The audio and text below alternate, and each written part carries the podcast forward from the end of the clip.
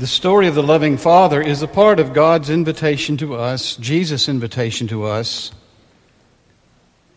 to know God as our loving Father. Jesus teaches us to pray, Our Father. And for some, those words are easier to say than for others. If we have known the love and kindness of a Father, then those words sound warm and welcoming. But if we have known something else, they are more difficult to hear. They are less endearing. Some people struggle with this. And we should never minimize or dismiss that struggle. Better, I think, to ask the question what does Jesus really mean when he says that we are to say, Our Father? And the parable of the prodigal is a wonderful insight into what it means to call God our Father. The word prodigal is derived from the same root word as our word prodigious. To be a prodigal is to be someone who has access to abundance. It has to do with abundance. So, in that sense, both of the sons, both the older son and the younger son, are both prodigals because they both have access to the abundance of their father. The younger son, of course, as we heard, receives the abundance of his father. He goes off into a far country and he throws it away respecting neither the, neither the gift nor the giver. He acts the fool. He throws away the fortune his father has given him. He squanders his birthright and reduces himself down to such state that he cannot even claim to be the son of his father. But of course, he is desperate for food and for shelter, and so he drags himself home, hoping that his father will receive him not as his own dear boy, but as a hired servant. The older son, on the other hand, is more cautious. He stays put. As the older one, he is blessed with even more abundance than the younger son. Everything that the father owns will one day be his. But the older son doesn't seem to notice this, doesn't seem to appreciate this. All he can see is scarcity and sacrifice. And so both of them are in a bad place. And of course, in this story, the Father is representative of God. So note what the Father does for each of these wayward sons. The first thing the Father does for the younger son is to allow him to go. He blesses him. He doesn't try to stop him. When his son stays gone, he may have gone to the gate every day waiting, but he doesn't go looking for the son. If you've ever been the parent of a strong willed child, you know how hard this can be and how necessary it can be. We who love our children are always tempted to rescue them. And there are times when we should rescue them, but there are also times when we have to let them learn the hard way.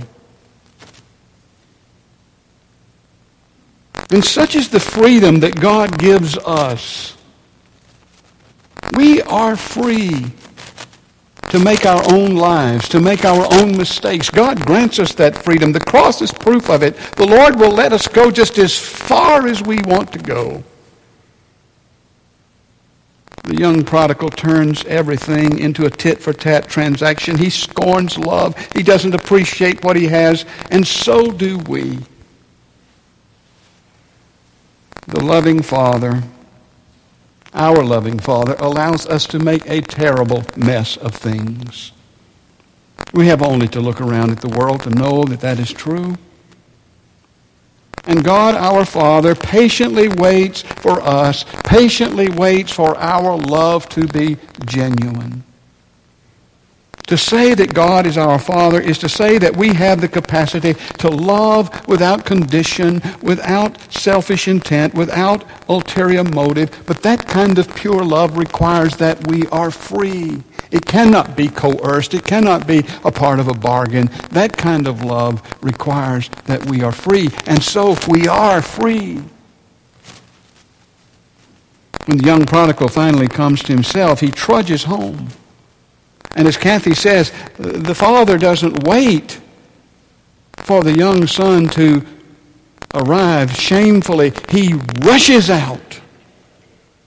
He embraces him, he kisses him, he restores him to his full status as a son. The good father does not stiffen with pride. He doesn't look at or comment on the pathetic condition of the wayward child. The loving father looks at that boy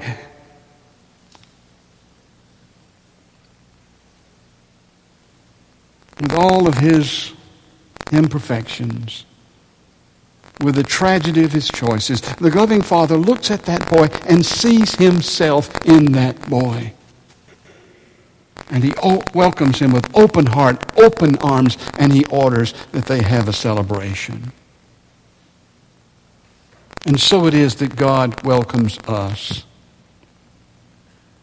God sees us with an absolute abundance of forgiveness.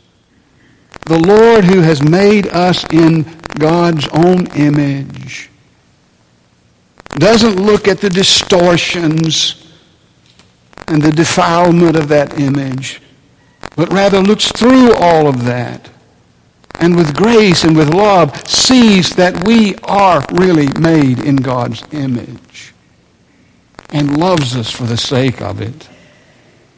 Our loving Father restores us through the death and resurrection of His Son. Christ died for us while we were yet sinners. That proves God's love for us. In the name of Jesus Christ, who is the outpouring of the Father's heart, we are forgiven. Glory to God. So this is the gospel.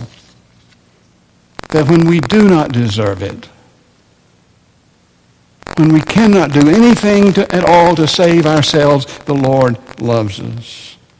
But this isn't the end of the story. You see, the parable is really about the older son more than the younger son. We typically concentrate on the younger son because it's such a wonderful story. But the, but the, the setting of the story is really about the older son. Jesus tells this story in response to some religious leaders who have been complaining about the company that Jesus is keeping. In the minds of these religious leaders, uh, Jesus is associating with unacceptable people, and they don't like it.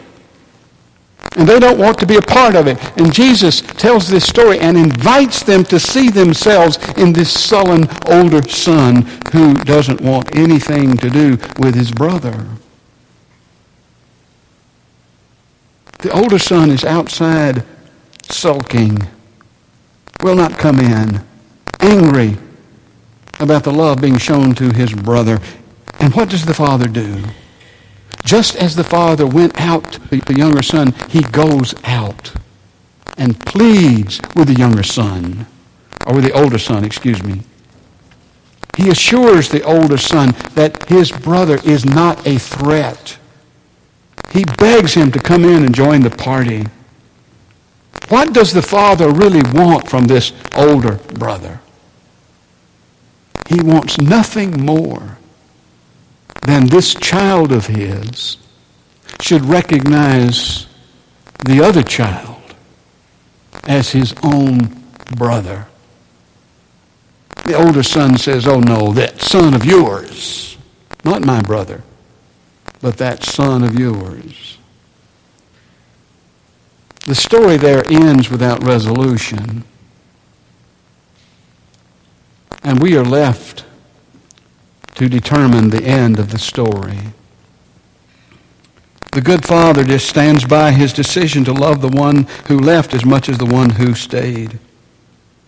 The good father will not call off the celebration. He will only wait and hope just as he hoped for the younger son, he will wait and hope that this other older son will come to himself and recognize the abundance of his life and love his brother as his brother. Here's what I hear in this story. No matter what I have heard, seen, felt, done, or thought. No matter, no matter what I have heard, seen, felt, done, or thought, God loves me and everybody else. No matter what you have heard or seen or felt or done or thought, God loves you and everybody else. In his book, Fire of Mercy, Erasmo Leiva-Merikakis says that before God is our Father, God is my Father and your Father. In Romans 8, 15 through 16, Paul says that when we cry, Abba, Father, it is God's Spirit bearing witness with our spirits that we are God's children. To say that God is our loving Father is to sense within ourselves that we are beloved and that nothing in all of creation can separate us from the love of God in Christ.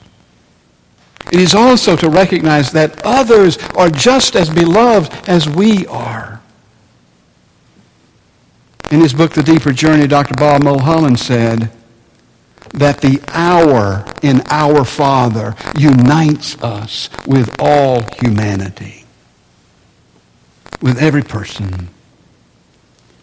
Whatever our differences, whatever our disagreements, we are absolutely the same in the one and only thing that truly matters.